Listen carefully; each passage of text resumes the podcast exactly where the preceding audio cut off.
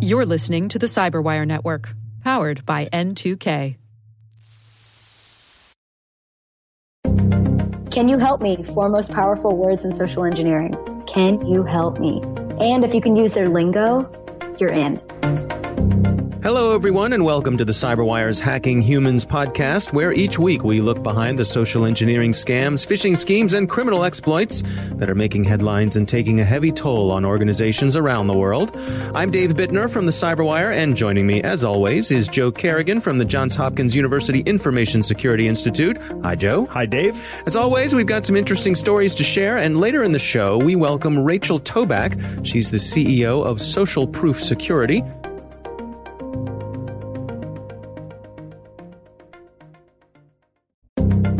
And we are back with some interesting stories to share. Joe, you're up first this week. What do you got for us? Well, last two weeks, Dave, I've kind of had very dark stories. yes, you have. so I'm going to talk about something that's not so dark and maybe lighten it up a little bit. All right. But if you think of a police sting as something, you generally think of that as something that takes a lot of time to set up, right? Right. You may require the cooperation of someone on the inside of the operation. Mm-hmm. You may have to acquire some contraband to use as a prop, and I'll bet that's a lot of paperwork.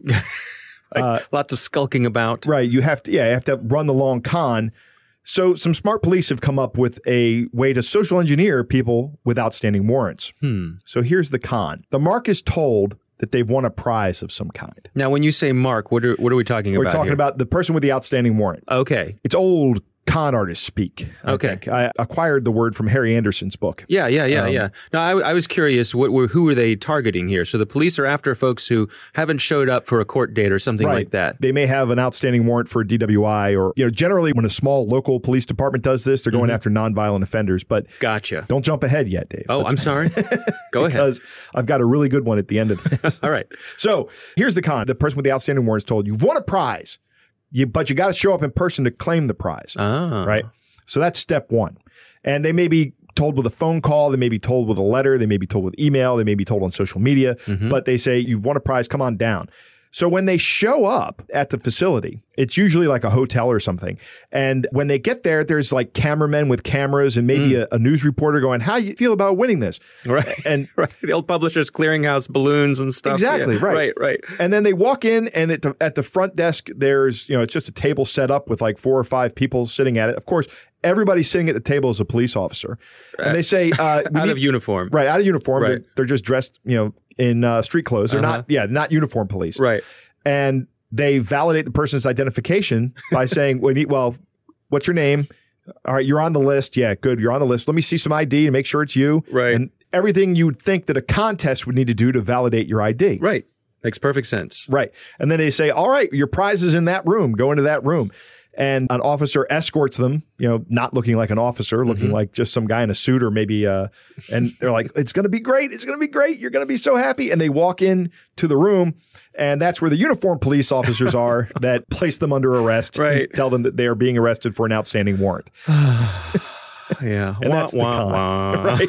right. Right. And there are videos of this on YouTube, and they're great to watch. I Yeah, think. and well, and they've been at this for a while, right? This has been something that the police continue to do, but this is something that they've been doing for a while because it works. It, it does. In 1985, the U.S. Marshals went after some people in Washington, D.C. that had outstanding warrants. And this was great. They told them, You've won two tickets to a Redskins game, plus transportation to the game, plus you get to go to a pregame party at this location. So when they showed up, there were agents dressed like Washington Redskins cheerleaders, oh, right? And they hugged the winners, in quotes, you know, right. these people. And that was essentially a frisk, right? to make sure that, that they didn't even. So, right. So the bad guy's thinking, "Oh, this is delightful. I'm getting hugged by a Redskins cheerleader. My dreams have come true," not knowing And that they're actually being patted down to see if they have they're getting a pat down, right? All right. I love it. Then they go to the next room, they get arrested. This whole thing works on greed, Mm-hmm. right? If you're somebody who has an outstanding warrant, chances are you know you have an outstanding warrant. Right. So you're trying to maintain a low profile. You're looking over your shoulder. Right. That desire to keep a low profile is overcome by the desire for free stuff. Right, every time. I love it. All right, well, that's a good one. My story this week comes from the folks at Sentinel One, that's a security company. It's an article they published. It's called The Weakest Link When Admins Get Phished, OS 10.dummy.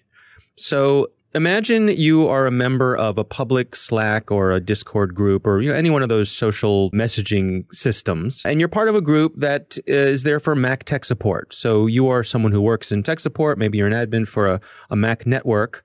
Uh, and this is a place where you frequent and folks are there. They help each other out. And you happen to reach out for help, let's say for something with you're having some network performance issues. Right. And just when you think that you're out of luck, you get a direct message from one of the group's team admins, and that person has a solution. Uh-huh. And the solution says, We've been aware of this issue for a while and we've developed a way around it. You'll need to download and execute this tool with privileges to solve the problem. It's a trap. We'd welcome your feedback on how it goes or if there's anything we need to do to improve the fix. All right? Huh.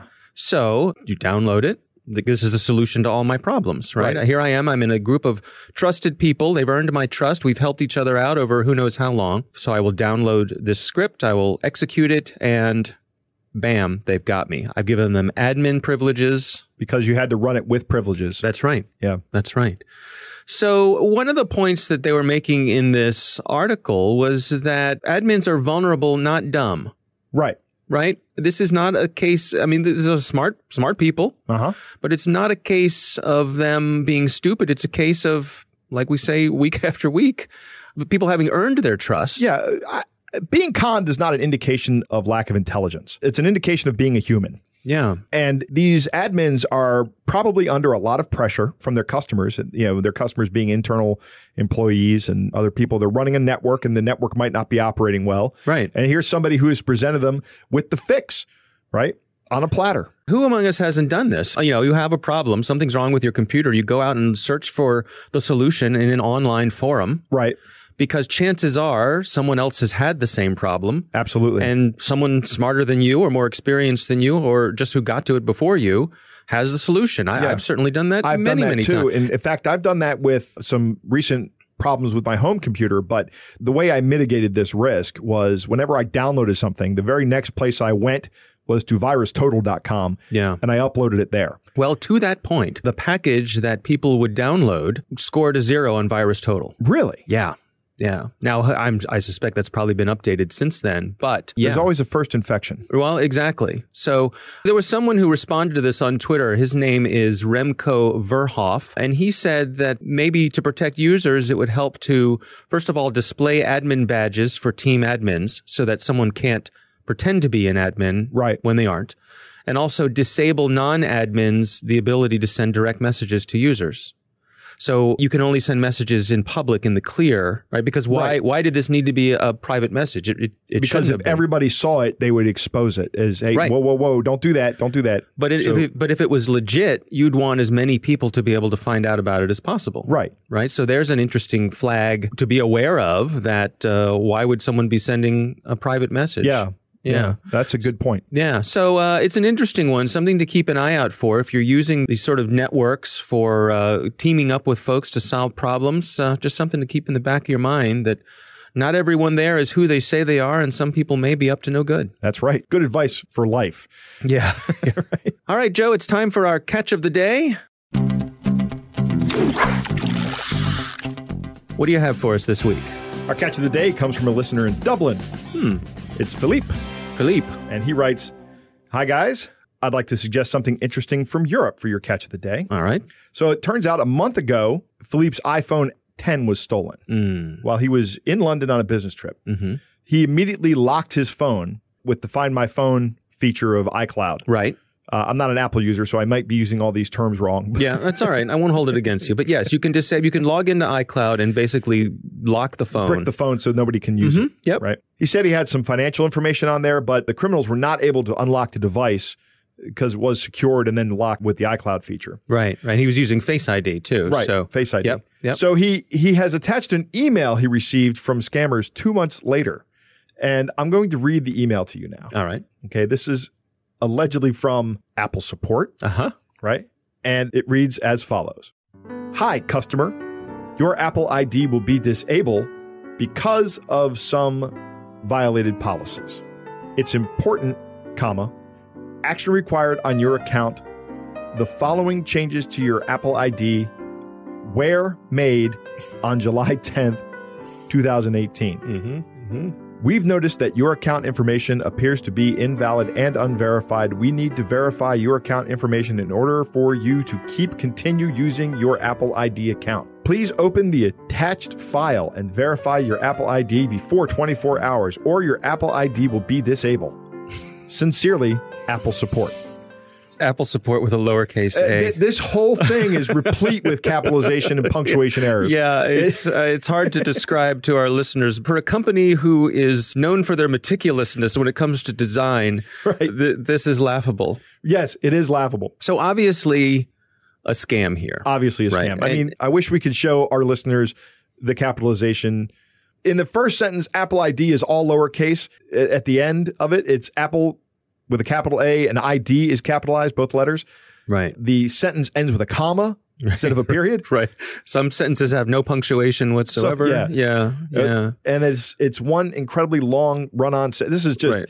if I got this, I'd be like, oh, geez, Yeah. you guys got to try harder. Now it's interesting they were able to track him down. If, if you plug uh, an iPhone into a Mac, it will give you some information about the phone. It'll give you the, phone number. It'll give you however the person named the phone. So if you know if Philippe had said you know had named it Philippe's phone, you know included his last name, it's it's certainly plausible that they they would have enough information to start trying to track him down. They could cross reference some things, Right. and maybe that's how they were able to reach out to him. Could it be also that these two things are unrelated? That this Yeah. is just you know he lost his phone, and that's unfortunate. But then suddenly gets this email from a scammer trying to get him to run this app just be. because. Yeah, yeah. Fortunately, uh, Philippe is a cybersecurity professional. That's right.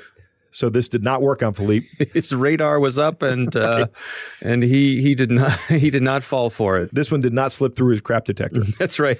Well, thank you, Philippe, for sending this in. And of course, we love it when folks uh, send in things. So if you have something that, that you think would be good for our catch of the day, please uh, go ahead and send it to us. You can find our contact information on the Cyberwire website. That's the cyberwire.com. And that is our catch of the day. Coming up next, we've got my interview with Rachel Toback.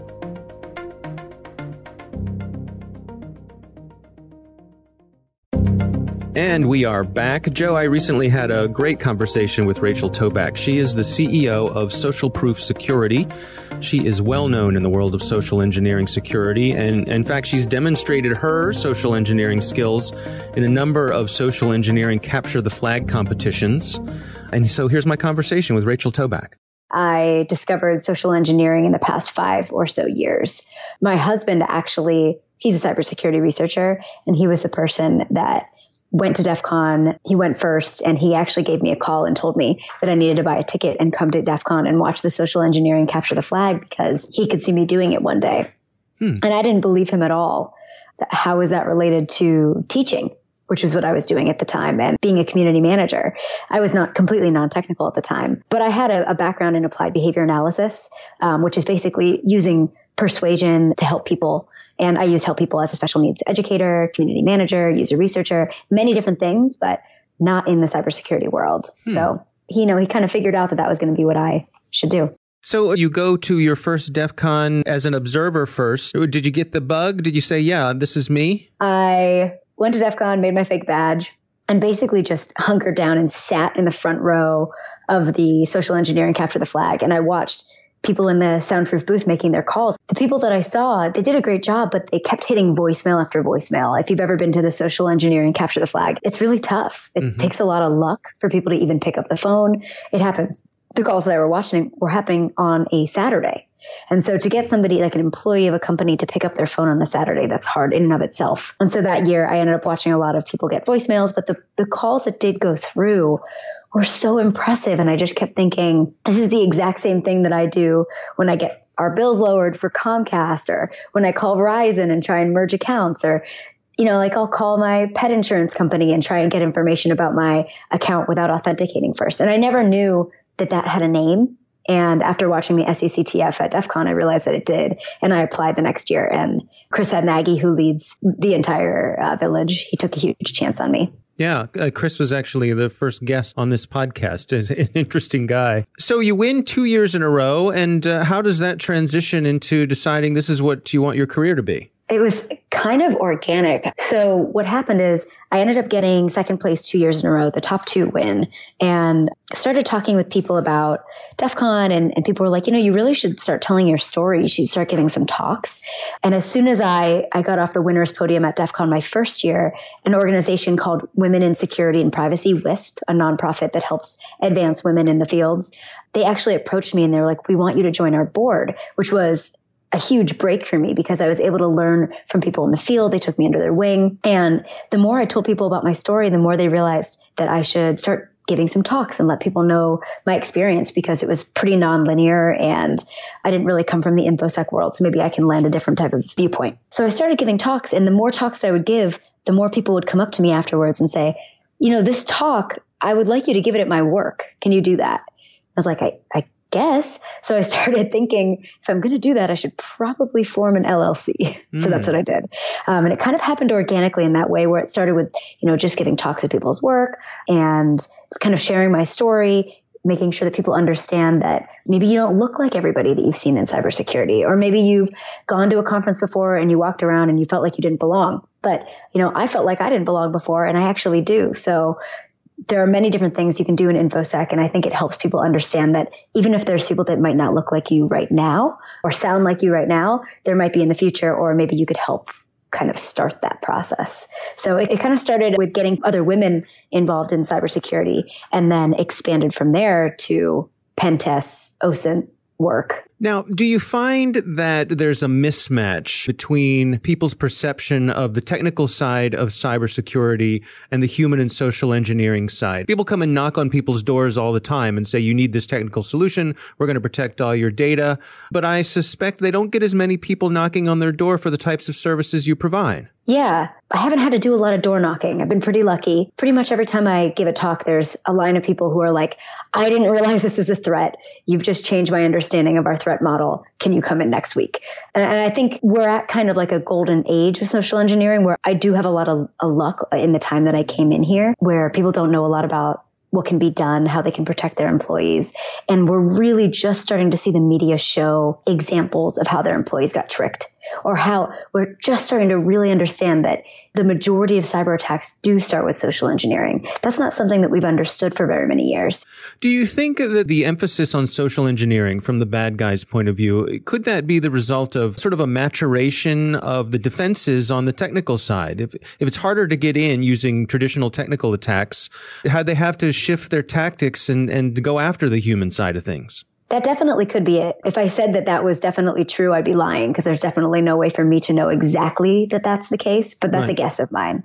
I do think that a maturation in technical security makes it more complicated, but I think that it actually might be that people have always been u- using social engineering. It's just that now we realize it in the past, people might not have been really privy or understanding just how many people were walking through their door, giving them calls, reaching out to their employees over social media. It just wasn't widely realized as a thing. I think it could be both of those things, but I think it's also that people are seeing it more in the media. They understand it more as a threat now. And it might not actually be happening anymore than it ever was.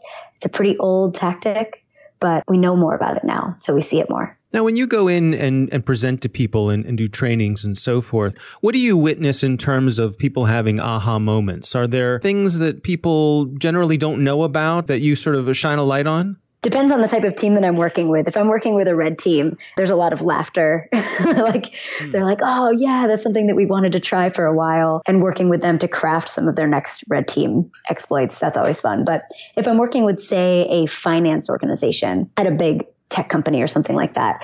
There are a lot of moments where employees will stare and then go, oh no. And I see them take their phone out and they start cr- scrolling through their social media, deleting posts. Mm. And I think that's one of the most important things is that there are small things that you can do to understand how much information you're putting out into the world. I think sometimes people don't realize, oh my gosh, I did share that information of where I just traveled, or I did tweet about how I purchased that thing on Amazon. And that really could be used against me. I need to be aware of that. So yeah, people start to take notes. They start scrolling through their phone, going through their email. Um, and they come up to me after the talks and they're like, can you help me figure out what to scrub on my Instagram? and that's like one of the most fun things to do after a talk is just sit with five people and help them figure out what to scrub or walk through here's what I would do with this information here's how I would build trust with you, knowing that Alex is your best friend at work. Here's what I would pretend to say over the phone. What do you suppose people's biggest weaknesses are when it comes to having these methods used against them? Humans in general have an inherent willingness to trust people who sound like they know what they're talking about. So if I come from a place of authority, I don't have to ever raise my voice or sound mean. My voice sounds exactly like I'm talking to you right now. And if I can come from a place of that authority, then people are more likely to comply because they're trusting. And I think that's a part of human nature. We want to be empathetic. If the person on the other end of the line is saying, Hey, work with me here, you're likely to do so. And that's not a bad thing. You know, I wouldn't want our culture to get to a point where we can't have that empathy or that EQ or that trustworthiness with each other. But the thing that I try and highlight with my trainings is we need to be politely paranoid. We don't need to question every single thing that happens in our lives. But if we notice something feels a little off, if we have that feeling of, hmm, this feels weird. I don't, now they're asking questions that are a little more personal. We don't have to feel crazy for stopping the conversation mid conversation and saying, you know what, you're starting to ask me some stuff that I don't want to answer. I'm not allowed to answer that. And I think one of the biggest challenges is that human beings are reciprocal. We know this from Cialdini's principles of persuasion. They're reciprocal and they rely a lot on commitment and consistency. And so if you start telling me information over the phone, you're highly unlikely to stop if it's already been 20 minutes but I help kind of give people a different way out, give them some phrases that they can say so that they don't need to continue or they don't need to feel crazy. They're not bad people if they need to question things or people walking through their doors. And what do you find in terms of the effectiveness of training? How effective is it? Are people receptive and, and, what sort of tools do you provide them with? As you say, to, to not walk around being completely paranoid, but also have, you know, having their guard up, I guess dialing it in in an appropriate sort of way every organization that I work with is slightly different. You know, if I'm working with a bank, a large financial institution, they need to be a little bit more paranoid than maybe a mom and pop shop, right? Their threat model's a little different. So we tend to work with them and, and make it specific to who they are and the types of calls that they might get, emails they might get, people who might try and walk through their door. We found that the most effective thing to do is to actually put people in the place of a hacker for at least 30 minutes. Give them a target. Give them a chance to think about what information would I look for how would I go after this person? What phone number would I call? Oh, I would find it from their business card on their Instagram. Oh, got it. I should probably scrub mine.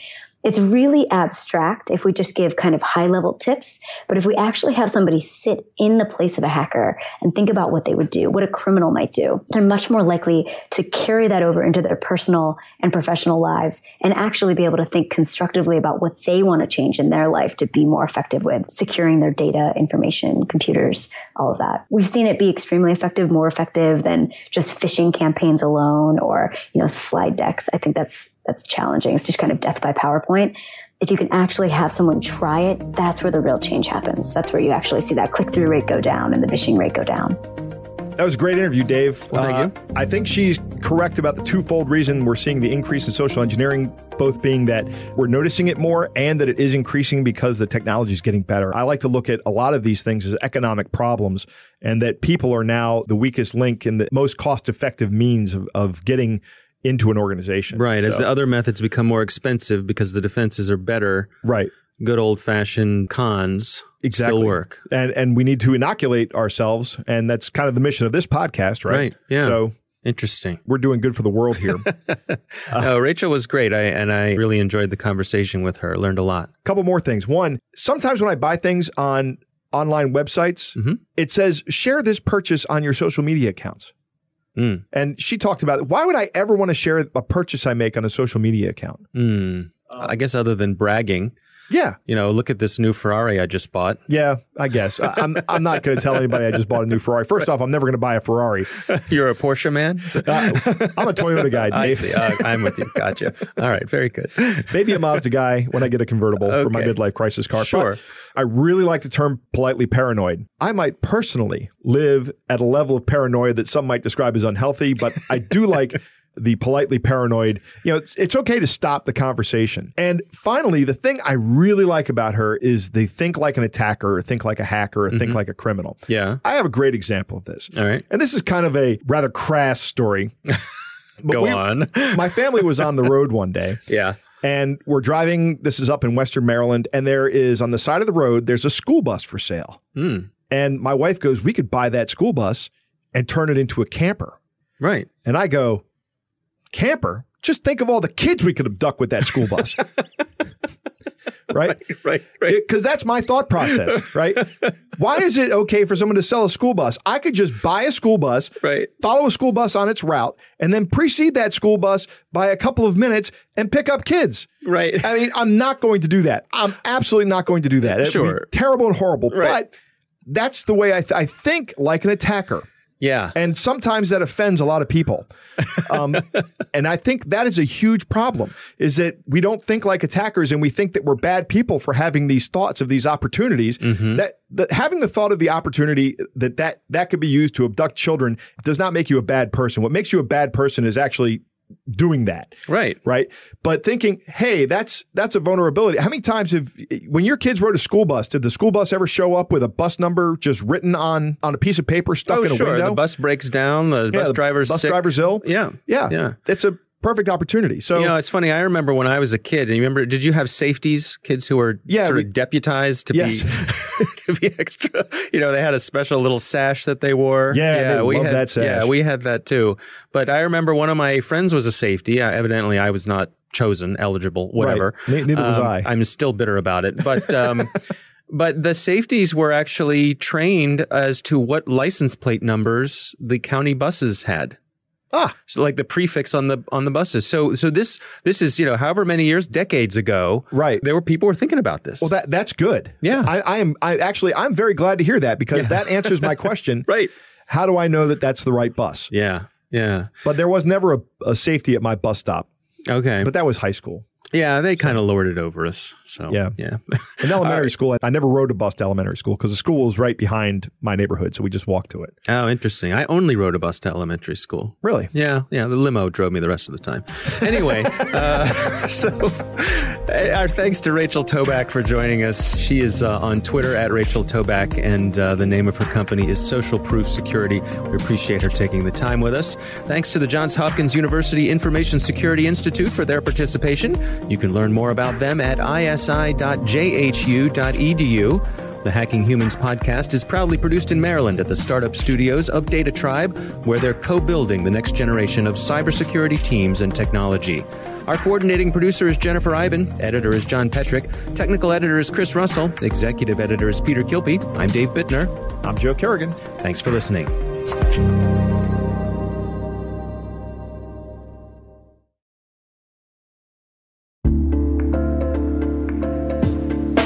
Listeners. We're always looking for ways to improve the N2K Cyberwire network and maintain the intelligence driven news experience that keeps you in the know on the latest developments in cybersecurity. We've launched our 2024 audience survey and would love for you to take a few minutes to share your feedback. And hey, there's even a chance to win a $100 Amazon gift card if you complete the survey. Visit cyberwire.com slash survey. That's cyberwire.com slash survey and share your feedback now.